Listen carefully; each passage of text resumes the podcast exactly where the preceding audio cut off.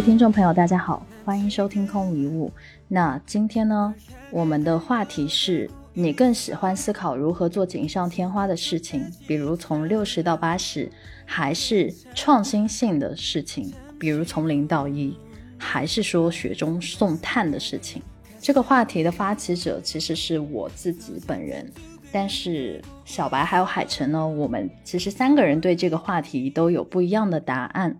所以。我觉得我们可以先去简单的回答一下各自对于这个事情的观点。好，现在我先把话筒递给海晨。海晨，你比较喜欢哪个哪种事情？嗯，我觉得可以先这样。如果说我说我喜欢什么事情以后呢，嗯，你们就会有预设。我们不如让让彼此来猜，觉得对方喜欢什么。这样就可能会有，就是类似你妈觉得你冷，然后就会产生更多有意思的效果，也不错。就我我来我来猜米索，反正给我感觉是喜欢从零到一的，呃，小白给我感觉好像也偏向于从零到一，但从一到十也能干。对，然后就是你们可以告诉我，哎，你们的反馈，然后你们你们再来猜。就比如像米索再来猜我和小白，但米索可以先说，哎，你觉得你是个什么样的人啊？这样我觉得比较有意思。OK OK，那我先来猜你们两个。呃，我个人感觉海晨肯定是从从六十到八十，就是类似于做锦上添花的事。哦，都已经不是从一到十，都是六十到八十这么精确的数。也是要从一到十，anyway 都差不多了，就是锦上添花。然后小白，我觉得。反而我觉得，嗯，他是属于 三个都兼具的，就是他既喜欢创新性的从零到一，也喜欢锦上添花的从一到十，也喜欢雪中送炭，因为因为他真的是一个非常 nice 的人。我的答案就是三个都是，成年人都要。嗯，好，小白你好，呃，我猜一猜海城的，我我想到的。一定不是从零到一呀，但我不确定海城是不是六十到八十。我觉得海城比较像八十到八万吧，这个是 我对海城的一个一个一个观感。你说，我觉得你是非常显著的喜欢从零到一的这样的人，而且好像从一到呃从还不说从一到一百，好像从一到五开始你就已经有点。没有那么大的一个耐性和和热情在了，我我会感觉是这个样子的。嗯，OK，大家公布答案吧。来，海晨先。哦，我的假设确实是一到十啊，但是就是说你们给我的那个数确实超乎了我的预期，让我感觉我似乎比较适合去富士康。嗯。OK，然后。我这边的话，我我觉得他们俩猜的都很对，嗯，的确是我的尿性，我我很喜欢创新性的事，那基本上就是无中生有，这是我特别特别喜欢，也特别让我有成就感的事情。那至于规模化这个事情，我个人目前的阶段来说，不是特别的感冒，对，嗯，所以你们两个也是 OK 的。好，接下来小白。呃，我这边的一个状况，我我觉得我我首先要划定一个范围啊，一定是我自己亲手经手的，那那交给别人来做的那一种情况就不算啊，就不在考虑之内。呃，然后其实从兴趣上来看的话，我觉得米所猜的比较对，其实我没有特别的一个偏好，三种情况我都还蛮感兴趣的，因为它都代表着有需求在嘛，而且我也知道我有能力去做。但如果真的要把我我有我是否有这个能力去处理，就包括我的我的时间精力等等考虑在内的话，我反而没有那么喜欢做雪中送炭的事情啊。我可以做排除法，我没有那么喜欢做雪中送炭的事情，我会更喜欢做锦上添花。嗯，在我的概念里面，我觉得很少有真正意义上的从零到一。嗯，很多从零到一，其实看起来在产品层面和表现层上，它给人的感觉好像是从零到一的，但事实上，它一定是在，比如说你已经有了什么东西的一个基础之上，它是建构起来的。所以，所以可能在我的定义里面啊，我觉得在我的视角里面，很多东西它都是在锦上添花。嗯嗯，我赞同。嗯哼，对你来说，你怎么去定义雪中送炭？这件事情，因为锦上添花和就是完全的从零到一，我觉得都是大家比较容易去讲得清楚的事情。嗯，但我并不知道你们是怎么去定义雪中送炭。呃，这里你们究竟想体现的是，就是说是类似，如果从生意上是把它从负的变成正的，还是指的是真的一个人落入困境了，你去救他？嗯，我觉得这件事情需要讲明白。嗯，好问题。我我想一想啊，我你你这么讲的话，我发现。好像之前我脑袋里面想的并不是叫雪中送炭，是要是要帮他止血。我好像想的会比较严重一点，是他已经在大出血了，就就类似这个公司已经要挂了，下下周的钱都要还不上了，问我咋办？呃，那这个情况我我是处理不了啊。如果是这样的，但但如果没有那么严重，嗯，只是。比如说你最近的状态不是很好，需要人安慰一下之类的。如果这个叫雪中送炭的话，我觉得是没有问题的，我也很乐意做。哦，我懂你意思了，嗯，因为其实我会观察到，其实米索今天提的话题是有一个双重属性，就一方面在陈述事实，就类似从零到一，从一到十，或者说扭亏，嗯，从负到正。呃，但其实另外一层哈，其实你会带有一些情感色彩的词汇去形容，比如像锦上添花，或者创新，或者叫做雪中送炭。我会发现这两个东西叠加起来会很有意思，因为就像我自己会认为我是擅长做从从一到十，但我从来不认为我干的是锦上添花的事情。我比较喜欢的话说，就是之前好像我听过的一个类似一个天主教的谚语，就是说类似你如果努力在做件事情的时候，你会发现哪怕在熬汤的时候也会看到圣母的面庞。就是我会认为是你在琢磨一件事儿的时候，嗯，会看到这个世界里面更加精细，然后更加大的链接啊。但是我并不认为我是个搞锦上添花的人。嗯嗯，明白明白。我我我觉得中文这个词语博大精深，关键看你怎么理解。比如你可以有你的这套理解哈，就是对于锦上添花的这些事情，其实说白了，为什么我们会在后面还是标记数字嘛？比如说，不管你是六十到八十，就从合格做到了更优秀，或者是你说从一到十，嗯，其实本质上我觉得我们都在表达一个意思，就是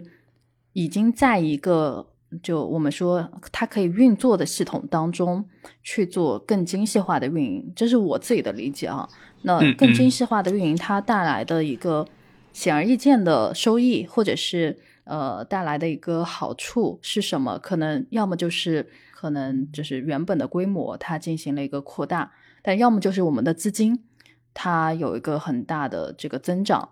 所以，嗯，在我的理解当中，其实我想要表达的就是。我们能在一个它已经运作的相对可以，不管说它运作的好不好，至少这个轮子能跑的情况下，我们想的是怎么把这个东西再做得更好。呃，这个好，除了产品本身的迭代啊，还有就是你推广到市场上是否能够把这个量子给打上去。那这个就是我理解的锦上添花啊，就是你你个体户也能卖，比如说日本有很多的那种。呃，小的那个呃，不是作坊哈，就是日本有很多那种小的店，那那种店可能它传承了很多年，嗯，那它已经是一个算是小生意了，对吧？就已经做的还不错了。但是你说像像比如说麦当劳，那它就是从一个小店可能开始进行了更精细的分工，把每一步都拆开来，做成了一种系统化的东西，甚至是把这个店变成连锁店。然后迈向全世界，那这个就是我理解的，你把一做到十，或者是十做到一百，就是这样的一个过程。对，就不再是一个小作坊，我只有这一家店，我就经营这个东西，而是我把它做成了一个品牌，做成了一个更大的规模的连锁的东西。对，嗯，哎，其实刚刚米索在讲的时候，他给了我一个启发啊，我突然发现。我们一开始没有聊到一个词，就从零到一，它应该也对应着一个词，对吧？我我想到是无中生有，所以应该是雪中送炭、无中生有，还有锦上添花。我我发现这三个词之间，它其实有一个内在关系在。我们真的就从表词义上来看啊，我觉得很多时候雪中送炭更多是一个情感上的安慰，它实际上并不能解决问题，而且。呃，我之所以是雪中送炭，不是雪中送地暖，对吧？因为我没有地暖给你，我也只有一个炭可以给到你，所以可能会给到对方一点的安慰。但但其实不管是对方还是送炭的人也知道。嗯，他事实上并不能够解决这个问题本身，他只是稍微让它缓和一下。那那无中生有，那就是带有很多创造性的东西嘛。啊，虽然严格意义上上，我们都知道没有真正的无，它一定都是在某些基础上才会才会有的。呃，然后锦上添花，然后米苏也刚刚也讲到了，我会发现，呃，其实这跟一个非常典型的教练。或说一个教练员的工作也很很相似。就最近我不是在看冬冬奥嘛，然后因为冬奥的关系，尤其看啊花样滑冰，因为很喜欢看，大家都会热议，呃哪个哪个选手好厉害，他的教练员是谁。然后我也会在观察，呃如果对应到体育的里面的教练的话，雪中送炭就很像是。我我安慰你，就是你做不好动作，我说你可以的，你可以办得到啊。然后我可以给你点指导，让你觉得没有，你觉得还不错，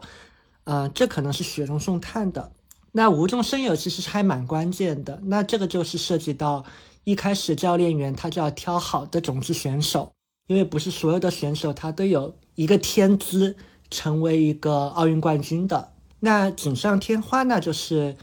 一定是你已经是本身就是一个还不错的选手了，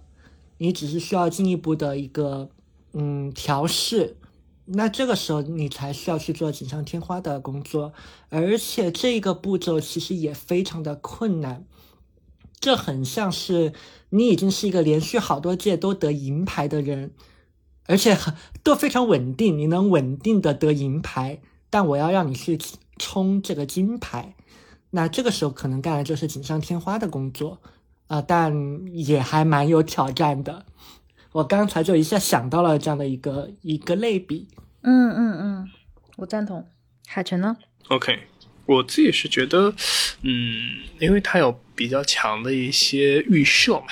然后如果我们一个一个去拆雪中送炭，我觉得。嗯，我会想到的其实是叫做提供关键性的帮助。我会如果按照我自己的想法的那个词，应该叫做类似力挽狂澜或者扭转乾坤。对，嗯，可能会更加符合我脑子里面在想的那件事情。我自己的行为上是最偏好就是从一到十，但我会发现我是不太偏好就是叫做锦上添花这个词汇的啊。对，好像我似乎比较喜欢类似就是钻研啦，或者说之类的这种词汇。就这也其实涉及到，就是今天我们其实在聊的时候，我还蛮好奇，就是因为因为其实说实话，你们的喜好大家心里都有都有个数嘛。我其实会在想。这种偏好性，因为其实刚刚你们都呈现出了你们的偏好性，你们的偏好，你们觉得是一开始是这样的，还还是说就是说可能是近几年在因为工作或者说生活中间遇到一些事情被渐渐的碰出来的，还是说是你在做更深度的自我探索的时候被发现出来的？这个是我觉得，呃，今天我们可以去聊的，呃，最最有意思的问题。嗯，我我觉得这个问题非常好。要不我们就先从海城的这个问题开始切入吧，因为我我刚刚想到的一个一个点是，海城提到说，哎，你这个东西是哎先天可能他就具备的，还是说哎后天慢慢的你发现了这样的一个特质，就是倾向性。然后我先以我自己为例，嗯，我刚刚脑子里快速的转了一下，就是我从小到大的经历。我发现我的确有很强的倾向性，从小时候就有这个从零到一的倾向性创造。嗯，因为我记得最早最早吧，就说，嗯，小学那那时候就是有有什么跳蚤市场，我不知道你们有没有经历过那个年代哈，就是呃小朋友他可以卖自己的东西，然后赚钱。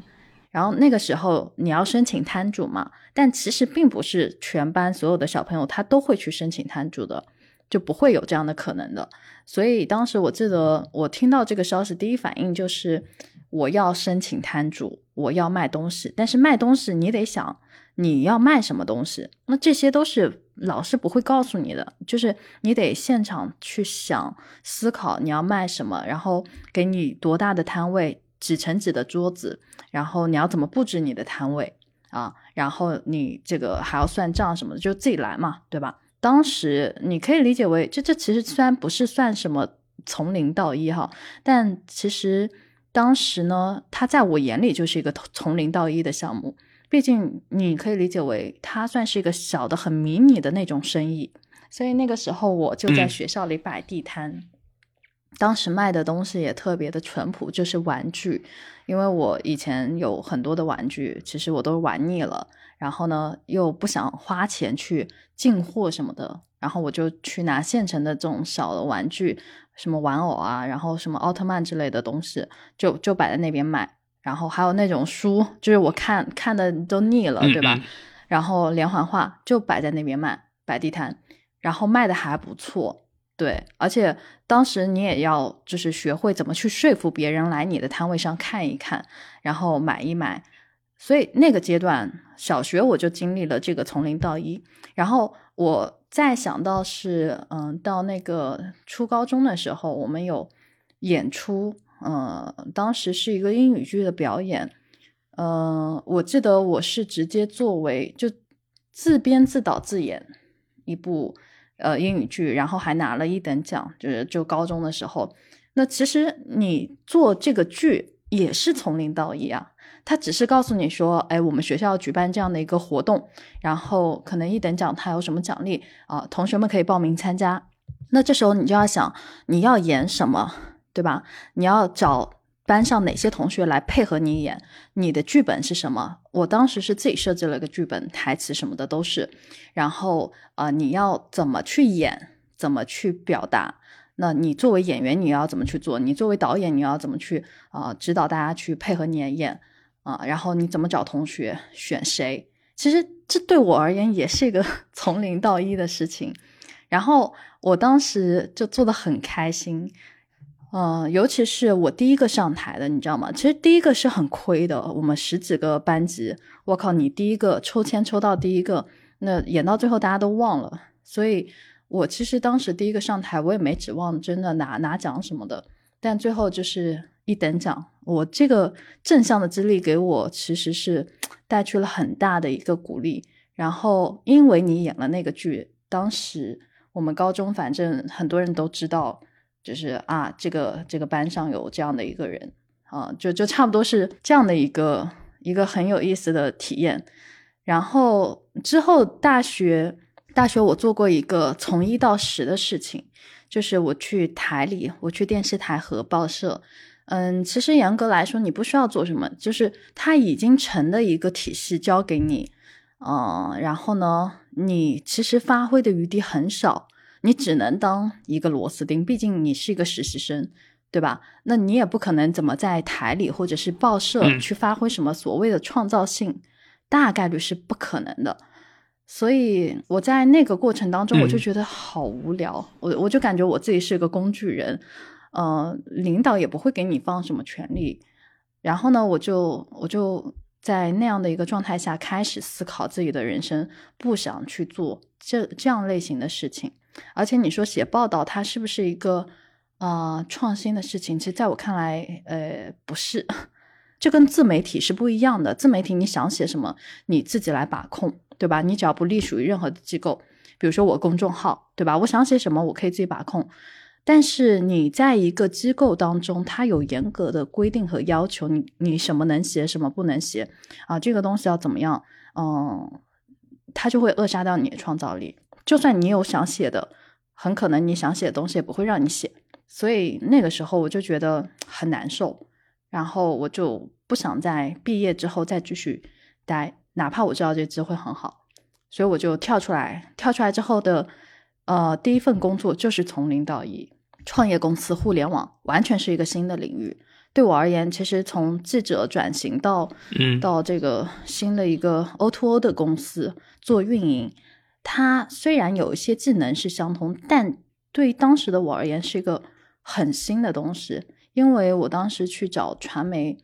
我我当时的思路就是想要去找传媒公司嘛，但最后我发现给钱最多的是互联网公司。然后那时候我就是 看想要活下去，就是看谁钱多，我就先去哪里。所以我放弃了几个传媒公司的 offer，就去互联网公司了，就当运营了。我也不知道那运营 到底要干嘛，但其实它就是一个对我而言非常非常新的东西。所以你说这个这个东西它到底是，而你先天就会有这样的一个状态，还是说你后来的生长？我我自己不知道，呃，性格会不会有一个。就先天性格会不会有影响？但是如果从我小时候到到现在为止，我在看我自己的很多经历，哎，我发现好像很小的时候，我就真的会很喜欢做那种无中生有的事情。你这这东西还真的培训不出来吧？我觉得可能，嗯，你你得有意识的去回顾一下自己的人生，才会发现。对我，我有点像事后诸葛亮，但是的确，你这个问题让我刚才快速的回忆了一下我的人生，我才意识到，好像我从小到大就喜欢做无中生有。嗯，好，你们，OK，呃，大部分的时候我是在做，就是所谓的叫做，无论是从一到十，还是从六十到八十啊，就大概做的是这种类型的事情。嗯。我会很喜欢那种钻研的感觉，我会认为那种钻研的感觉能够和我一些更高的精神追求能够连接在一起。就是如果我们用一套非常玄学的话说，就是你会感觉到那个东西，呃，所谓叫有神啊。你能够和一个更高的东西连接在一起，然后，嗯，从零到一对我来说更多像是跑这种从六十到八十分，就是一个项目初期嘛，跑通一个闭环这件事情我很擅长，但确实我觉得我非常不擅长无中生有，我比较擅长的就是说把一个东西丢进去，然后开始去算，算出来差不多，然后就去上规模，就是我所有做的事情，嗯，不论行业。其实我基本上所有做的事情，基本都是这么一套东西，嗯，因为我其实，在观察人生中的两个切片哈，就是是我小时候，然后包括我高中以后，其实我都能感觉到这件事情其实很有意思，这也是为什么我觉得我很，嗯，珍视我现在和呃 B 国的关系，就是我能感觉到我其实，在。很多的时候，包括和你们的关系，我觉得我自己，我自己的内在的底色其实是一个，嗯，挺孤独的人啊。对，就是呃，我能够看到那个内在贴切片，就因为我小时候是没有上过幼儿园的，就我小时候生病太多了，嗯，就是小时候我就把玩具排成一个方阵，然后在和玩具之间发生故事。然后那种感觉其实就有点像是从六十到八十，就是它至少是个方阵，没有特别乱，对不对？我小时候也特别喜欢打扫房间，就是给我那个，嗯，生活会有一些就是掌控感，然后并且从这里面的一些微小的变化，我能够获得快乐，嗯，但是又能嗯有一个很多的玩具的时候，那个时候感觉会很不一样。你就能在上面做一些微创新啊，就会给我感觉还挺有意思的，给我感觉就像一个小朋友捧着一堆非常易碎的小玩具的那种感觉，就是你，嗯，非常的珍视它，非常的小心，嗯，然后我高中以后，嗯，其实我觉得我自己，嗯，包括我现在去刚刚有在回忆哈，就是做这种。嗯，类似从六十到八十分的事情，会让我感觉，嗯，某种程度上，我能够感觉到我和我妈妈的连接，就是，呃，如果用非常神学的话，就是我会认为能感觉到这个链接的存在，所以，嗯，这件事情这个体验对我非常的关键。然后，但是我其实就是我们上班的那一段时间，我从一六年到差不多二零年、二一年的时候，大部分时候都干的是从零到一。而且就是说，所谓的无中生有这件事情让我非常的不愉快。嗯，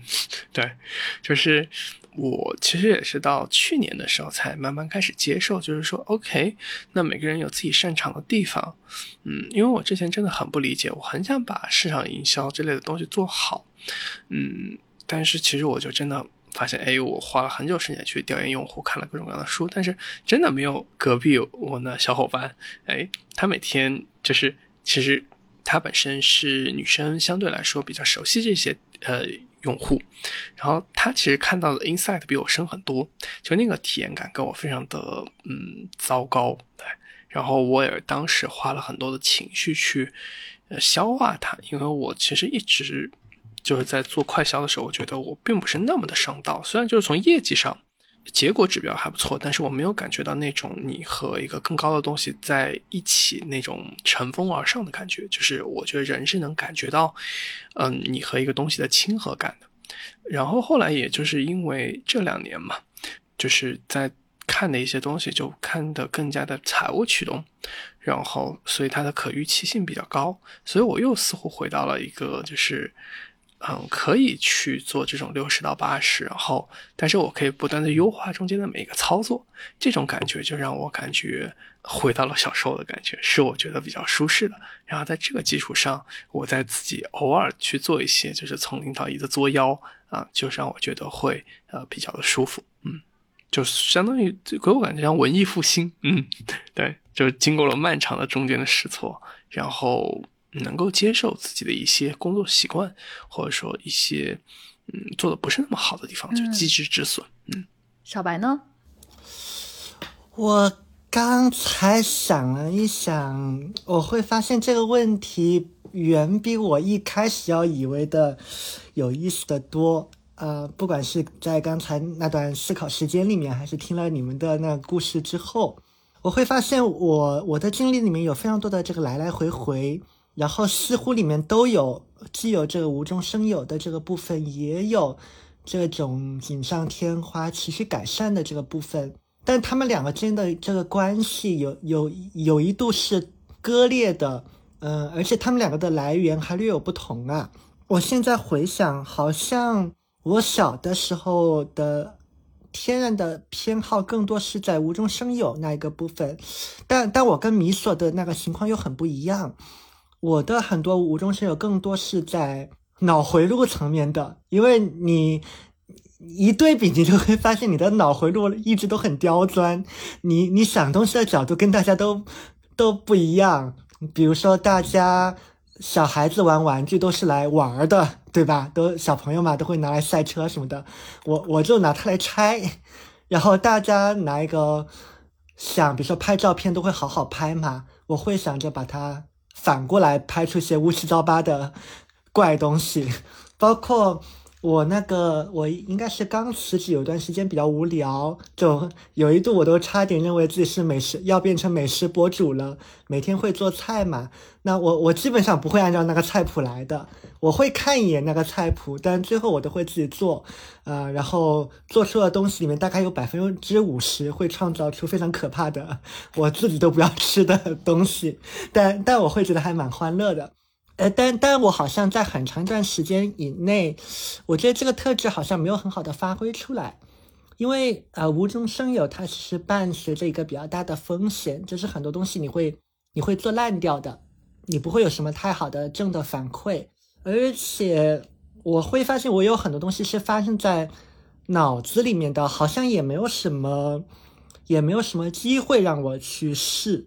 就比如说，我小时候也会学学艺术的东西嘛。我我现在发现，可能是我选择有点不太恰当啊。因为我如果早年是学的，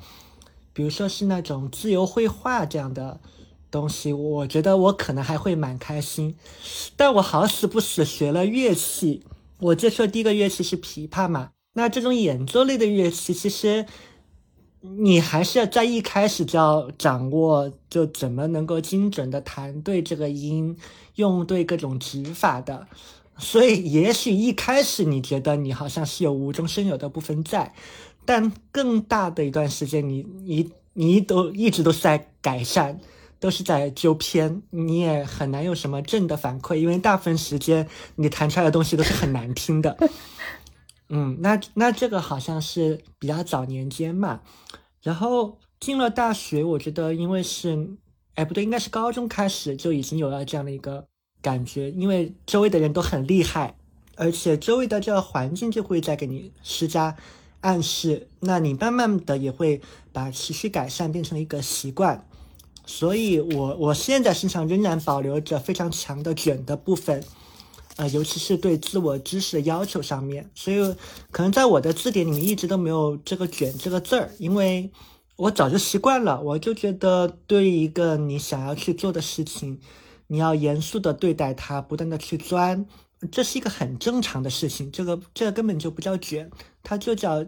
一个持续的改善。那这个可能更多是从环境里面习得的吧。那工作开始，我觉得大部分就是来源于学习了，来源于工作中的一个一个学习。那我觉得做快销肯定是这样的。呃，你真的开始做快销，你会知道，不管是产品还是所谓的创意和和很多传播的东西，其实很少有。真正意义上的所谓从无到有的东西，你都是建构在大量的过去的知识之上。嗯，很多东西做排列组合和偶尔的灵光一现。嗯，然后到了互联网这边，我觉得早年对我影响比较大的是三节课这边嘛，因为当时我跟米水在三节课认识，我觉得三节课的当时的课程给了我一个很好的一个基础，让我知道自己要做产品，你得先去拆别人的产品。这个就很像你，你要创造个人的历史，你得先去了解别人的历史一样，它它是要有这样的一个过程的。包括后面你看混沌大学也讲组合创新嘛，都是在讲呃类似的这样一个故事。所以好像你说锦上添花也好，还是根据旧东西重新排列组合做出新的东西来也好，这个更像是后天习得的。但是本能的去创造很多稀奇古怪的东西，这个确实是我的天性。对，其实你刚刚在说的时候，触到了我小时候一个柔软点，就是小时候的时候动手能力不算特别强哈，但是还是很喜欢动手，因为小时候就是不大班，基本上都自己跟自己玩呗。对，所以就是说我发现我小时候就很喜欢打造生态系统，从零到一打造生态系统，就是嗯，像小时候。呃，我自己是不会吃泥鳅的，但是，呃，我很喜欢请我妈妈帮我买泥鳅，呃，然后我会拿那种就是可乐瓶，然后养呃一些泥鳅，然后给他们去，嗯，然后给他们去放沙子，然后去放呃水草之类的，就是帮他们打造一个生态瓶，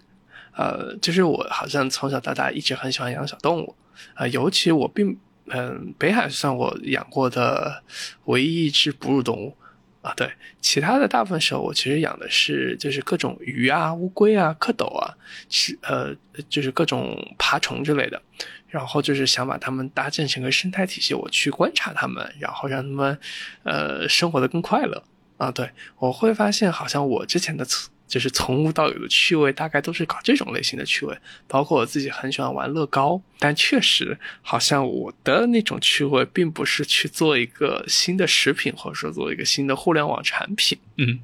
对，所以，所以偶尔我在想啊，也许我当年走了从政的道路，会不会让我感觉其实，呃，就是从政的道路就是在打一个就是从无到有的这种呃策略类游戏的感觉。嗯。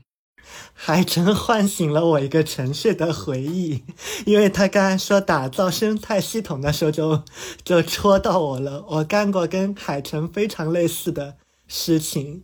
用你们苗族话来说，就类似于养蛊。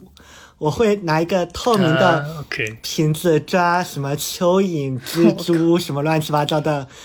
东西放进去，然后，但我我我发现我的趣味点不是看他们争斗。我是看，哎，在这样的一个系统里面，而且又又是在这样一个动态的系统里面，他们是怎么互动的？我 我会觉得很有意思。因为刚才海城说那个打造生态系统的时候，我就一下就想起来当年我拿的那个透明的小玻璃瓶，还有里面我抓来的各种活物。嗯嗯啊，我们曾经也干过，但是。我之前的朋友们就更喜欢还是看互相的打斗，但我其实单纯是我比较喜欢给他们制造一个自然环境，然后呃，他们在里面呃生活，当然可能因为彼此的生活，可能有一方要吃掉对方，这个很难免啊。但是就是说，我会观察到，我的兴趣似乎在于模拟一个更真的环境。嗯，就是像我去，呃，我去如果说抓蚂蚁的话，我会给他们造一个大铁盒子。然后，然后帮他们去填土啊，包括帮他们去嗯制造一个水源的一个收集器，然后帮他们做防雨的设施啊。小时候我就很喜欢干这种事情。你你你们让我想起了一个我之前还蛮喜欢的游戏，叫《我的世界》，它其实就是从零到一造东西，一个沙盒游戏，你们肯定都知道。对，啊，是的，对，给我感觉非常像乐高，就是我自己那个房子。我人生中间累计应该就睡过不超过十五天吧，我感觉，因为那个床常年就是我放玩具的地方，我用那个床的空间和床下就是床旁边的那个空间，嗯，做了一个战场，还有做了一个基地，啊，对，所以就是说，其实在我小学和初中的时候，对我初中的时候也还很喜欢玩乐高，所以就是对我来说很大的一个娱乐活动，就是自己跟自己编故事玩，嗯。就是这个，其实是一个很尘封、很温暖的记忆。嗯，哎，但海城，你的这个玩法，我确认一下，它是一种仿真吗？因为好像你你所模拟的，好像也还是一个真实社会里面会有的东西吧，比如说战场啊、城堡啊这样的。嗯，会，好像基本的故事都是类似 A 国家去欺负一个呃弱的国家，然后他天天打商战、打游击战。嗯，哦，那那我会发现这一点上我们两个不不一样。虽然同样喜欢做整个所谓生态系统，我会发现我的脑回路是实验啊，我我脑子里面经常会蹦的是那个 What if？就要是这样会，那又会怎么样？我们来看看呗。我一下又想到了，呃，我以前小时候哇，又暴露年龄了，玩过的一个一度非常沉迷的 PC 端的游戏，叫《过山车大亨》，就是我玩过，我操，嗯，里 面我也玩过，里面有很多过山车，对吧？我的脑回路经常就是，哎，这个过山车它如果不封口会怎么样？然后，如果我我我用游戏修改器嘛，修了有足够多的金钱，那我我如果一直修这个弯，看能修多少个弯，会会怎么样？然后我把这个出口开到水里面会怎么样？如果这个乐园里面都是过山车会怎么样？我我的乐趣都在这上面。你们勾起了，就是谈到游戏，我觉得其实它是一个很大的启发，因为我以前。就是除了过山车大亨以外，我还很喜欢玩很多的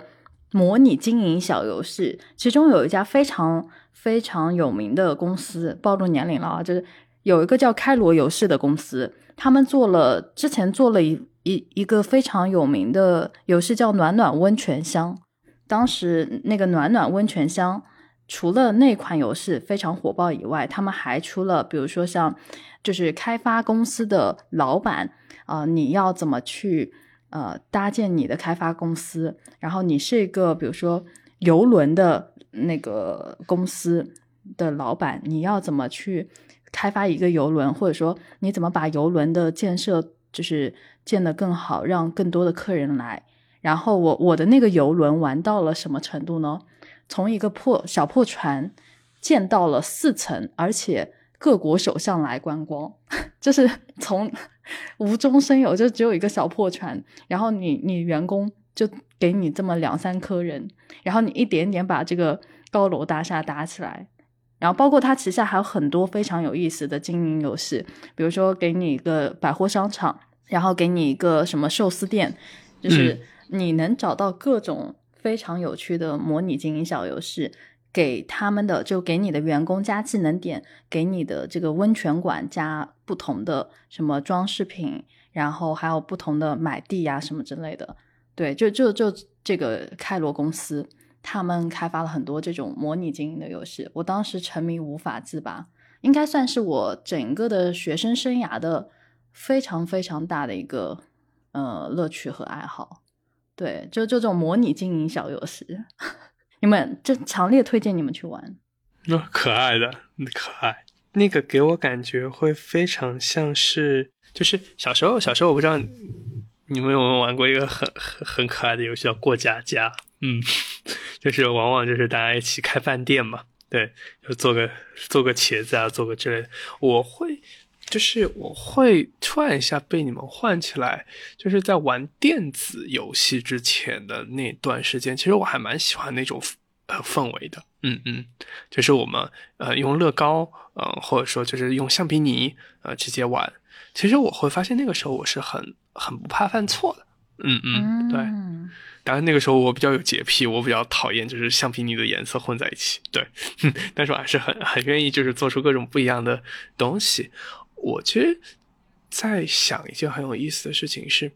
就是因为我觉得今天话题演化到了一个莫名其妙，但是我觉得还和主题还 至少还是在那条线上的一个方向，就是讨论游戏作为一个切口。因为我主要玩游戏的时间是大概我的从七岁到十八岁这个时间段，我会在看我现在大家在玩的这些游戏的时候，我能感觉到似乎我们能玩的游戏其实类目在缩窄。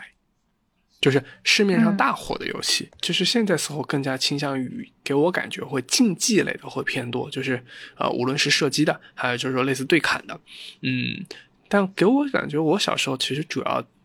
所经历的，我自己玩的比较多的游戏，都是和呃经营多多少少相关的，嗯，即使是那种呃砍人的，其实也都是基本上是偏即时战略，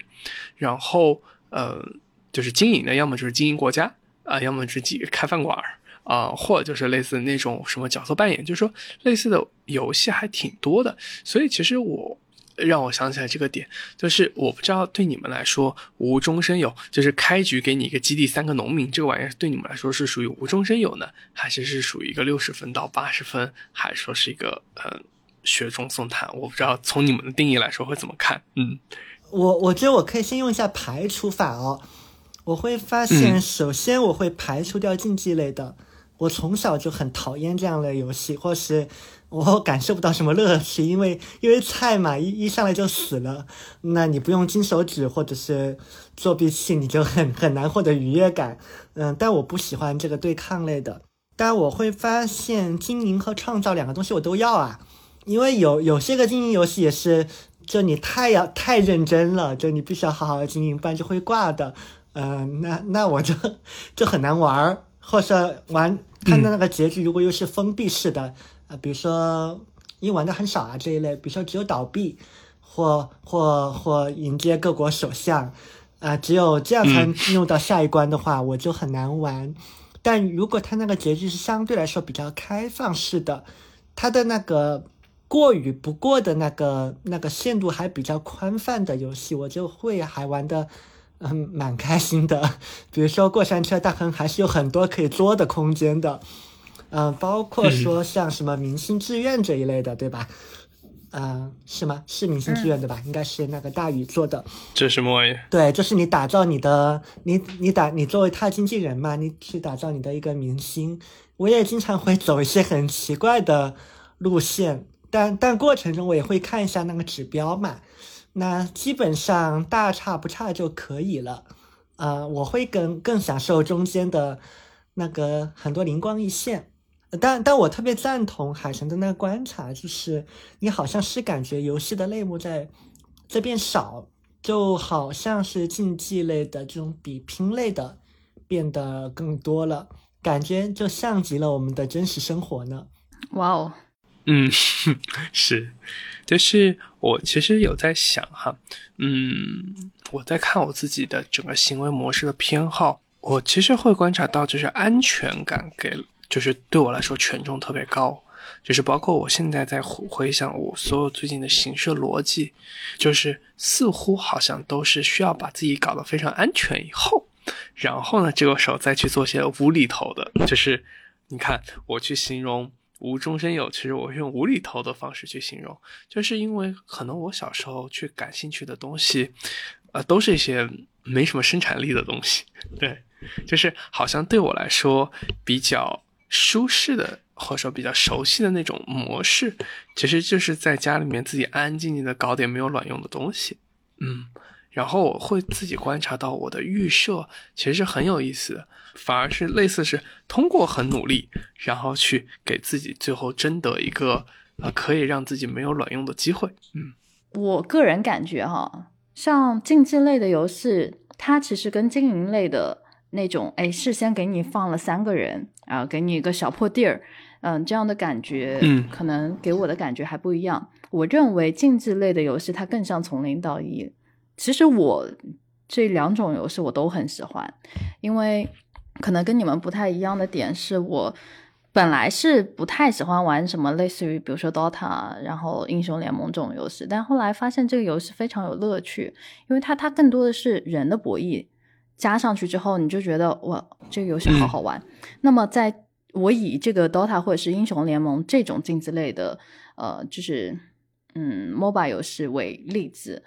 它等于说你原本一个英雄刚开始的时候，你本身就有你的属性。也就是说，这个英雄他就是一个人嘛，我们就想象一下，你这个人本身他就有一些技能点在身上的。那这个这个就是我不能说从零到一哈，就比如说我们从小到大，你的成长经历、经验，然后你接受的教育，这些都会影响你整个人的属性。我们这么这么去思考，好吧？那这时候要出去面对世界了。好，那这个英雄要出去了，对不对？而他需要去达到的一个点是什么呢？就是你要了解这个英雄身上所有的属性，他的特长，他的这个技能点啊，他他的弱点，那就好像是你回过头来想我们自己，你要了解你的长板和短板，对不对？好，那你才知道后期我要给这个英雄买什么装备啊，然后我面对敌人，就是面对世界。之后，你你面对的那些挑战敌人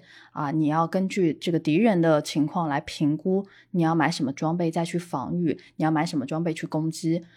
那这个就更像是从零到一再去打怪升级，然后把你的钱赚出来，然后再去提升你的装备。同时，你还要去观察敌人的情况，看敌人的装备，看敌人的属性啊，然后你再去回过头来溯源自己。要去增加哪些的这个技能点，然后防御属性啊，然后攻击属性等等，哎，所以它的整套系统你听下来就感觉其实是一个很动态的这样的一个调整，所以在这类的游戏当中，对它其实有点像养成。你一开始大家都是一级嘛，对吧？你一开始大家都是一样的金钱，一样的就给你初始金额就那么一点点，八百多块钱，我记得哈。反正那个时候你就这么一点钱，大家的起点都类似，只是你每个人的英雄属性不一样。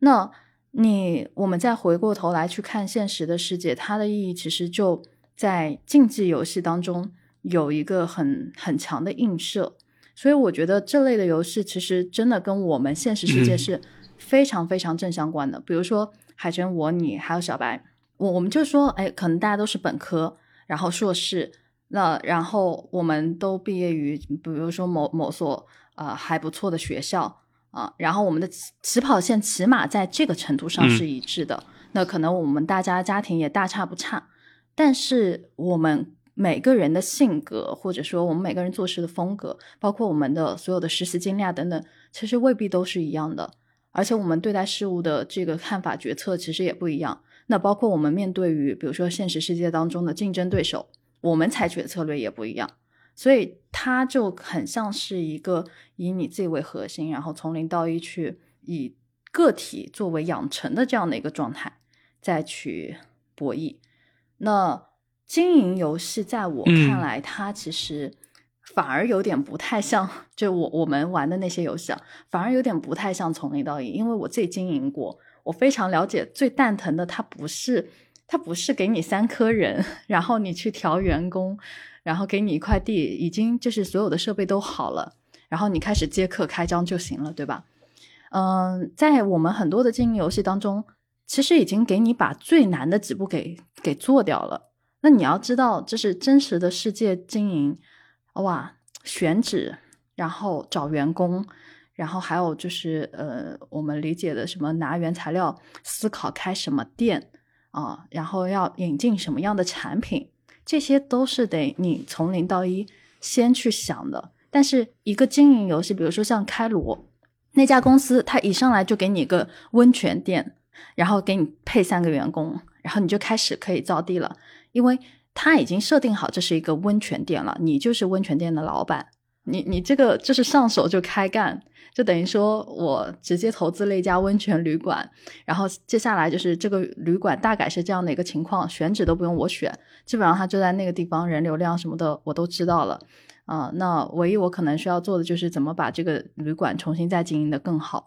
对吧？你就买了一个现成的、已经装修好的这样的一个小旅馆，所以这类型的经营游戏在我眼里就可能不太像是从零到一。那至于像我的世界，嗯，这样的一个沙盒的游戏，其实它又像从零到一，因为我的世界其实我不把它理解为模拟经营，我的世界就是从零到一的创造。你可能，嗯，你的房子都是一开始没有的，你要一个个砖头这么搭起来的，啊，你就是一片荒芜的大草原，然后你要去想你要造什么样的房子，因为我也玩过我的世界，那个搭的过程，我和你讲，就是我一个人是搭不出来的，我是要拉几颗人，大家一起来造房子的，对，所以我们当时就是一块砖头一块砖头的去去砌。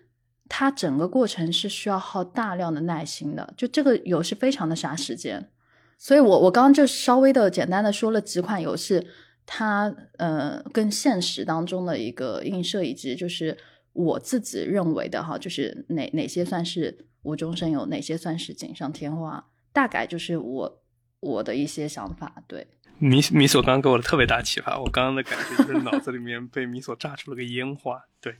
就是。我意识到了，我之前在思考很多事情，包括就是我自己的 team 里面，很多时候就是我看他们思考问题的时候，最大的一个问题，我大概能理解到了，就是说，就是大家玩都喜欢玩模拟经营类的游戏，就是说模拟经营类的游戏最大的特色就是你跟该跟 AI 玩，嗯，你是有绝对优势的，但是你会发现就是。就像我在打那个全面战争啊，或者说打星争霸，我之前大部分时候在跟 AI 打，但是其实我会发现我特别不擅长和玩家打。明白。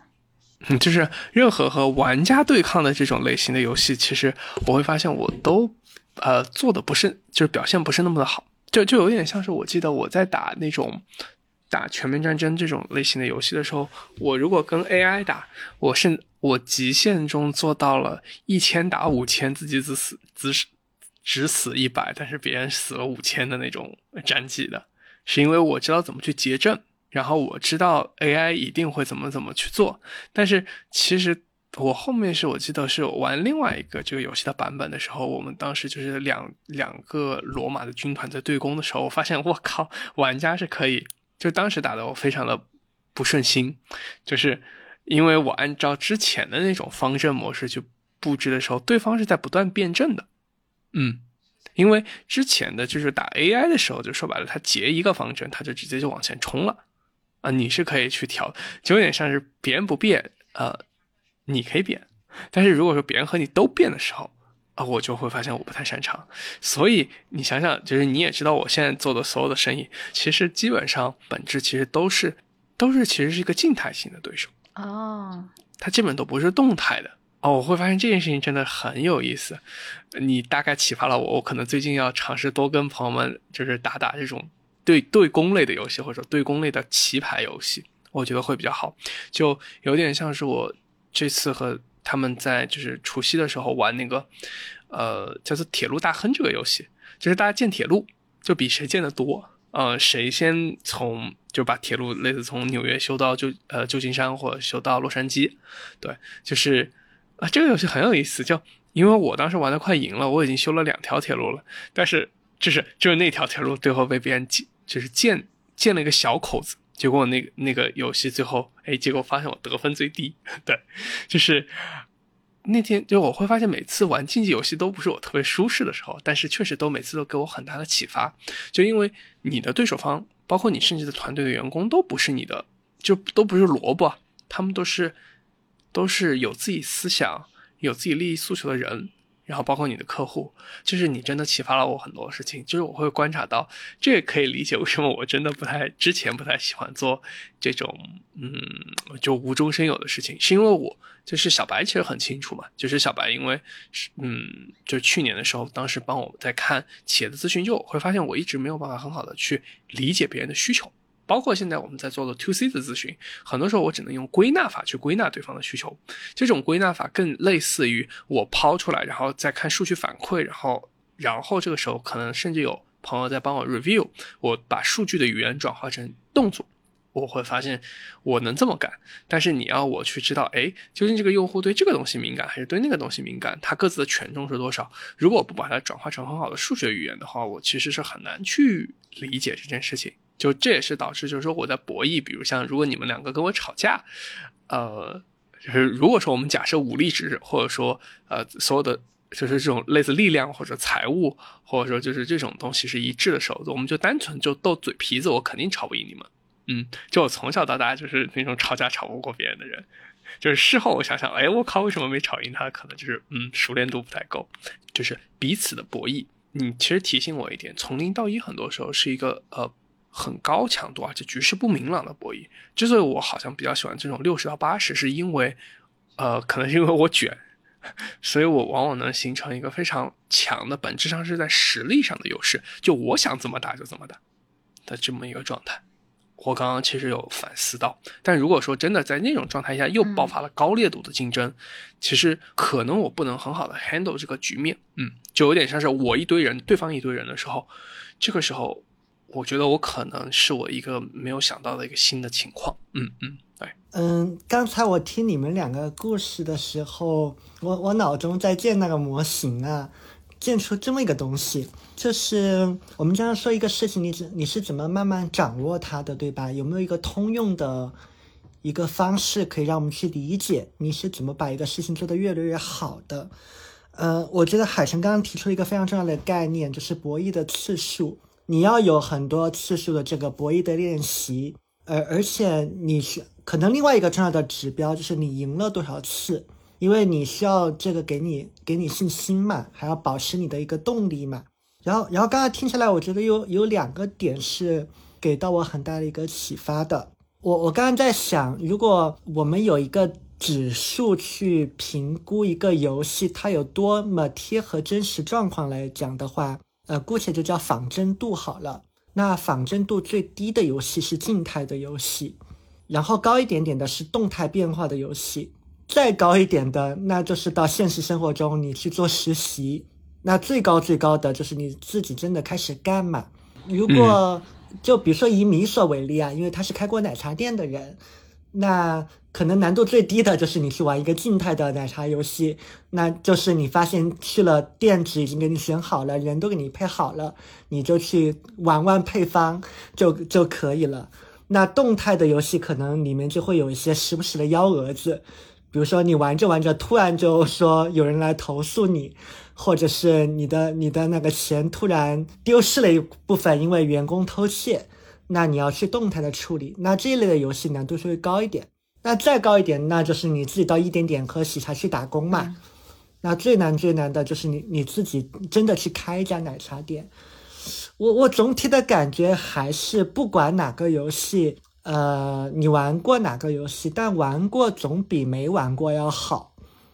我我的一个体验是这样的，就是再怎么讲，你玩过这种经营类游戏的人，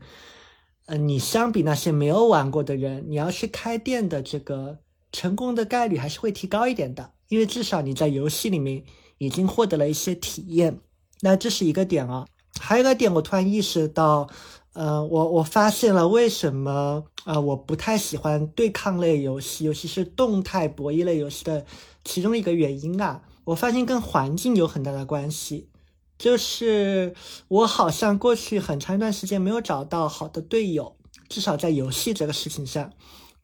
获得了大量 负反馈，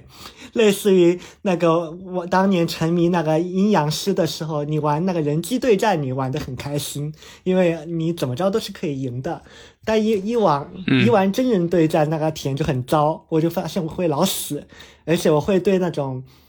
就是系统匹配的那个队友骂骂。因为那个队友就说你咋想的，就是，但我不懂啊，我也不理解，就是我到底错在哪里了，或者是你能不能告诉我怎么怎么做就能更好？但因为是动态随机匹配的嘛，那可能对方也不了解你，而且你老被骂，那这个体验就很差。然后你就会强化一个信念，就是啊，我我果然不太适合玩这类的游戏，以后你就更不想玩了，然后就玩的更差。嗯，我所以意识到一个友好的环境是非常重要的。嗯，是的，是的。就是小时候可能在玩最初玩这种队友类配合的游戏，就是 CS，然后当时的体验会比较糟糕。就在听米索在说的时候，我会观察到，确实我会在那种类似 DOTA 之类的游戏里面，其实会玩的很少。就是我如果说在那种对抗性的游戏里面玩的很多的，其实也都是那种呃类似就是开战舰呢，或者开坦克。呃，如果从兵法上来说，我好像从来没有预设过我和对方的实力是一致的。我一定会创造绝对优势或者不对称的竞争优势，就是反正怎么打都是我赢的这么一套逻辑去玩，就有点像是别人开这个战列舰到，我就一定会放出一堆的，嗯，就是就我就是个航母，我一边往后面跑一边放飞机。对，或者就是类似别人是个坦克，但是我其实是一个血巨厚的坦克歼击车，而且我一定会在他屁股后面埋伏他。就是我总会去创造这种状态，就是包括我在想我去打全面战争的那种游戏，我基本上的套路都是那种，就是类似，要么我就是罗马的那种重步兵，就是有很很厚的盾，要么就是那种长枪兵，就是都打的都是那种非常。就是怎么说呢？没有什么看起来没有什么特色，但是就是因为我枪比你长，我盾比你硬，我就就是往前面撵。但是我会发现，我就相比我看过的其他玩家，我就很不擅长使用特色兵种，比如像什么那种什么攻击力特别高但是裸奔的战士啊，或者说那种什么跑得特别快但是可能会割到自己人的战车。好像我的所有的方法都是在一套特别高。训练度，然后高组织化的那种，呃，士兵，就是去玩那种士兵，我才能玩的赢。嗯，就这件事情给我真的还蛮多的想法。就往往我好像不太倾向于去采用那种双方都是动态的，一定需要有一方要静下来。嗯，我才觉得，嗯，好像比较容易打的。我我我突然感觉就是这个东西和我我不知道和个人风险偏好有没有一些关联度。反正我觉得游戏还是挺能，嗯，侧面反映出人的一些个性，或者是呃人的一些风险的偏好的，或者是生意的倾向性哦。因为刚才我们我们既然已经聊到游戏了嘛，我我不知道你们前阵子有没有就是记得我跟你们提过一款游戏叫《强权战》呃《强权外交》，哇，那那款游戏就是之前我看知乎上有。有一个朋友，他的回答就是他们公司组织玩这个游戏，后来第二天有有人直接辞职，就是这款游戏把人逼到直接辞职。我我因为那次在那个就是夜话的时候，唐梦他组织了一次，我玩上瘾了。说句实话，当时唐梦他事先就跟我们讲过，不要把游戏的情感带到个人。就是真实世界来，所以我当时其实，在玩这个游戏的时候，被他的那番话就是有点，哎，惊讶到了，就觉得哎，那就更有意思了。我倒想看看这个这个游戏威力有多么的大。后来一玩，我靠，那真的是不得了。因为我们刚才在去讨论一些游戏类型的时候，我们提到那个就是锦上添花、雪中送炭，还有就是那个那个叫什么，就丛林无中生有嘛。然后这款游戏。他给我的感觉是，真的是攻心计，就是你不仅对抗的这个对手，还有包括你自己的，它完全是动态的，而且它的结局呢，完全都是开放的。因为你要想的就是，你要到底是跟哪个人去合作结盟，然后你要在哪个时刻要把那个合作方 给，可能可能还得跟他勾心斗斗角。啊，当然也可以去选择共赢。那这些其实都没有答案，都是你自己得去想明白。它也就七个国家，分别七个国家，就是分别是一个人一个国家，那那就是七颗人。所以在整个游戏当中，我觉得是，我觉得它让我嗯很兴奋的一点是，正因为没有正确答案，那这时候你所有的认知有时候会。会去被历史课本影响，然后有时候你会从游戏当中去反思人性，然后去观察人性。就这款游戏几乎就集结了所有我们能想到的，嗯，和历史相关的、和地缘战争相关的、和人性相关的，还有和策略相关的一系列的东西。它就是一个动态的游戏。这个游戏它可怕的点在哪里？我们正常说你玩游戏就玩游戏，对不对？呃，但是他会去侧面暴露出很多人的思维、认知、人性。还有就是很多人的一些就是恶的一面，那那这个才是当时呃，嗯，那我们说那个游戏的这个规则就是说明者，嗯，他提到的不要把游戏带到现实上，就是现实世界。但其实你玩完这个游戏，你大概率就能看得七七八八，你能大概把这个玩游戏的人他们本身身上所具备的一些特性。呃，还有他的优点、缺点啊，还有他的一些 阴暗面也好，或者说他的那个善良面也好，因为因为有些玩家真的很很单纯，对你你大概都能看得七七八八，所以嗯，一般公司组组织玩这个游戏，那的确很容易出现知乎上那个答案，嗯，那这种游戏在我看来，其实它的高度复杂性和博弈性已经。具备了所有，就就是不管是雪中送炭，嗯，锦上添花，还是无中生有，它都具备了。因为你在每个时间点，你都要用不同的策略。雪中送送炭，我举个例子，嗯，比如说有有一个国家快要临近就是灭亡，但是唇亡齿寒这个道理可能大家都知道，那你就在他旁边，你帮不帮？这这就是一种雪中送炭，你甚至会无条件去帮他。然后锦上添花，这个呃，那个无中生有，这个其实很好理解，因为最开始的时候大家的兵力，呃，就是属性，就我给你三支舰队啊，我给你比如说两个兵，其实都差不多。那只是说你们的地理位置也是先天被定好的，就好比你生下来这个属性拿的手牌，这些都是原本就定好的。所以你在这个基础上，大家去拓展疆域，那这就是一个无中生有。然后锦上添花，无非就是你怎么去一点一点把你的这个小国的规模一步步扩大，然后去吞并其他的东西。所以我个人感觉这款游戏是我见过的，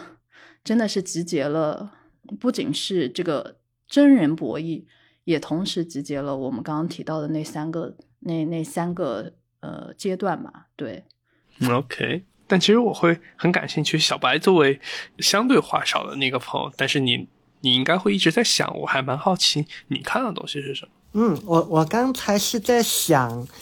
呃，为什么我自己不太会喜欢玩这一类的游戏，而且，嗯，即便是现在，我也会不太喜欢玩这个游戏。就是刚刚你所说的这一类，我后来想了想，其实我并不是说不喜欢这个游戏，而是说我的喜好对这类类东西的喜好已经在现实中得到了满足。然后我刚刚在一边听米索在讲他其中的这个乐趣和那个挑战点嘛，然后一边在想，哎，我我是在哪个地方得到了满足，以及为什么我我会觉得哎没有那么的感兴趣。因为这个游戏本身它模拟了一个环境，就大家是要大家都有各自的一个利益诉求嘛，又得彼此去处理彼此之间的一个关系，它其实就是现实社会的一个一个小小的缩影。那因为我们都我们自己都是做生意的人，而且我自己又是接触人的生意，所以我知道中间的这个复杂度。它啊，刚刚你所讲的所有东西，我也都能够理解，然后也能够在脑中得到对应，所以好像。从这个角度来讲，我觉得我的生活和我的工作本身已经是一个这个游戏。那为什么我会觉得，哎，不那么会想去玩这个游戏呢？可可能这没有听米所讲它的细节之前呢，我只是以为，呃，是因为我在工作中玩的已经够累了，我不想玩个游戏还那么累，呃，所以我宁愿玩一个简单无脑的消消乐游戏。我我刚才。突然意识到，可能还有一层原因，是在于，呃，这个游戏本身对于我来讲还是不够仿真。我会我会出戏，因为在真实生活中，你们的这个时间没有那么的紧张，你还是有更长的时间去彼此了解的，你不会把自己逼到这样的一个险境里面。呃，至少在我们的工作里面，我们的工种里面是很少有这样的一个短促的交锋在里边的，所以这会让我出戏。呃，出戏的一个后果是什么呢？出戏的后果就是，要么我就不玩，要么我我如果真的玩的话，我大概又会进入到实验者的心态，我会进行角色扮演，可能是无意识的，因为真的是自己就爱这个事情。那可能这一轮我会扮演一个，比如说特别。单纯的小白，然后下一轮我可能就会扮演一个想要把所有人都弄死的一个自私自利的人，对吧？后来看看这个事情会变成什么样子。我 我大概会这样，但我又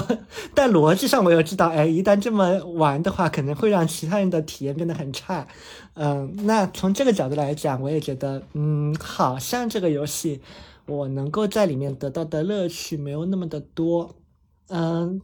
而且我我也突然意识到，这个游戏可能对于如果真的放到公司里面或团队里面做的话，嗯，是要小心的，嗯，因为呃，第一，它确实可能，也许你的目的只是做一个团建，结果把把嗯关系闹得很僵，那就起了反作用嘛，嗯，然后我也意识到，我我不太确定国外大家有没有一些心理学方面的这个应用啊，我我不太确定，可能之后我要查一下。但但我觉得是要谨慎的做出一个评判，就是哎，因为这个人他在游戏里面是怎样的，所以他现实中一定是一个怎么样的人。嗯，因为嗯，首先他顶多反映的是你潜意识里面的一些东西，呃，往往都是人性的黑暗面，那每个人都会有，所以这个本身也没有什么好奇怪的，因为人有。人有自己的一个理性，可以去做平衡嘛？呃，更何况这个游戏本身，它又是还原了一个高度，往往是那种极端的行情。对，对，它还原了一个有压力的状态。对，所以，所以我觉得是要谨慎的去做出很多评判性的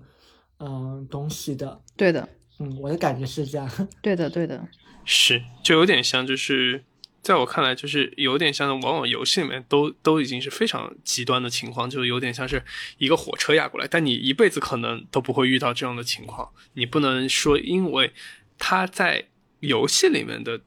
就是看法，然后就是你就能倒推出他究竟和你在合作，包括日常成为好朋友的时候会怎么样。嗯，我觉得这个这个是不公平的。然后，但如果我们话说回来哈，就是我其实在想。今天其实我觉得我在聊的时候，我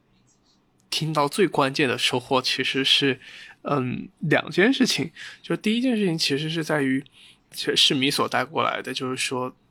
在强调在这种从零到一的博弈中间的这么一个，就是相当于。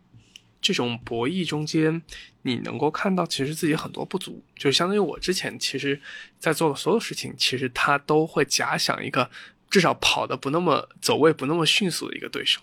这是一个很重要的假设。这些假设其实是会部分的限制住我。其实这也是刚好，其实即使我们今天没有录这个播客，其实我自己对我自己的，呃，就是。team 里面其实也做了一些调整，就是我最近这段时间其实专专门让财务帮我干了另外一件事情，就是他得充当蓝军，他在我做的所有的周计划里不断的拆我台，就是我做出这么一个计划以后，他就会给我反馈，如果这个人会这样做，你会怎么办呢？就我会发现有时候我真的没有想，就每次一被问我，其实会发现我会有时候容易生气，说实话，但是。这件事情对我来说帮助还蛮大，就有点像就是你想着对方一定要出三方片三，但对方一定出梅花六吗？对，然后这个时候你就非常火，就就像我记得那次对我来说改变人生的那场就是那个就是全面战争的游戏，就是我想要出重装步兵去推别人的弓箭兵的时候，然后这个时候我就会一般来说我们前置的所有动作就是用工程器械去嗯攻击对方的骑兵嘛。那一般电脑来说，就打电脑就就可以，就是促使对方一定会往前，所有的阵地都会往前推，这个时候你就赢定了。但是我我这个时候才发现，哎，对方也是工程器械，结果我们就展开了对射，就这个游戏就打成了一个我完全没有设想过的状态。然后就那次我其实是落下风的，嗯，所以我自己就在想，就是米索其实把我的这个记忆唤起来了，然后小白唤起了我另外一个记忆，就是小时候我其实有一段时间很喜欢搭生态系统，嗯，换而言之，我现在在做的都基本上是从一到十的事情，但是你们唤起了我从零到一的很多的记忆，这两件事情在我看来，如果今天不聊的话，我可能已经在那个记忆里面已经沉睡了很久很久了，嗯。我我刚才脑中里面有了一个灵光，这个呃也是我今天的一个收获。嗯，因为虽然虽然我刚刚提到这类游戏不是我当下的一个偏好，但但我会认为这个游戏很有价值，而且其实我特别想给他把它推荐给一些社会经验不足的人，比如说在校的学生，我觉得可以去玩一玩的。而且我甚至会给到他们建议，说玩这个游戏的时候，你可以。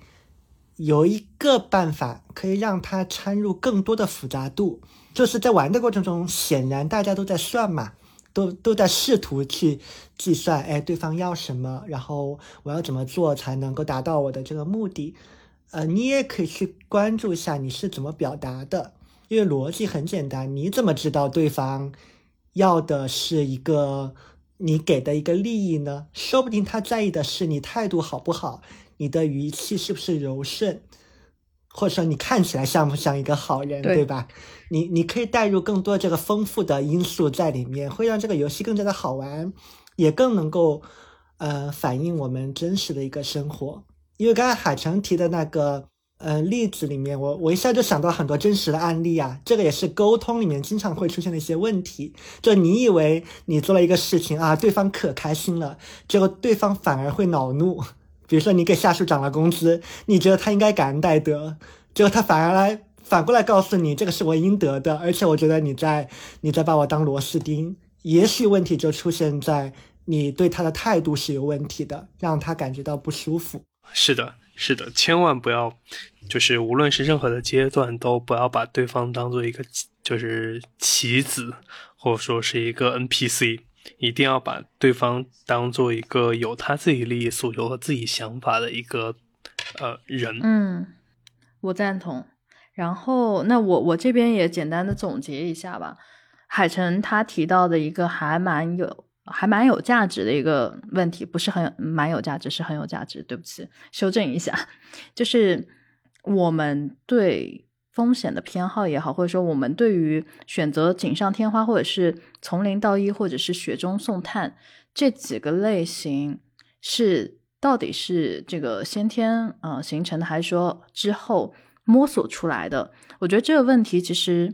大家其实也应该呃折回到自己身上去想一想，嗯，因为这个问题的价值在于说，不管你现在是哪个阶段，但它很有可能会给你自己的职业属性也好，或者说你自己未来这个人生的我们说赚钱的方法也好，呃，或者是你可能准备搞副业也好，其实都会提供一定的参考性。我觉得最重要的是你怎么去发挥自己的能力或者是所长，去把这个 ROI 拉到相对比较大的位置，尤其是。呃，在社会当中，我们要去不得不去面对一些博弈，不得不去面对一些竞争。呃，当然，我这这番话也不是说就是在在制造焦虑，而是说我们可以想的是，怎么样更大程度上又让我们可以相对比较的舒适，又可以拿到一个不错的成绩或者是成果。因为人在做自己喜欢或者是做自己擅长的事情的时候，往往是更有优势的。所以这个问题，我觉得大家是可以非常仔细的去想一想，对。然后还有一个就是我自己个人的感受，就是，嗯，我们今天本来是在聊从零到一，从一到十，然后还有雪中送炭，但后来我们就是聊到了游戏这个话题，就是拿游戏去做了一些类比。那我个人感觉。玩游戏这件事情，不管你这个是处在哪个阶段，有没有玩过或者喜不喜欢玩，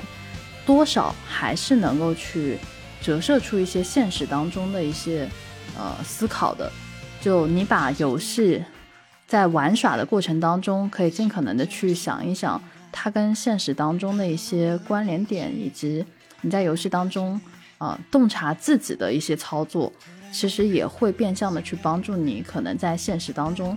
嗯，相对来说，去拿到一些你想要的技能也好，或者说，啊，去帮助你实现一些你想要的项目吧，或者是呃，你的你的那些想法，其实我觉得都是可以去做一些影射的，对。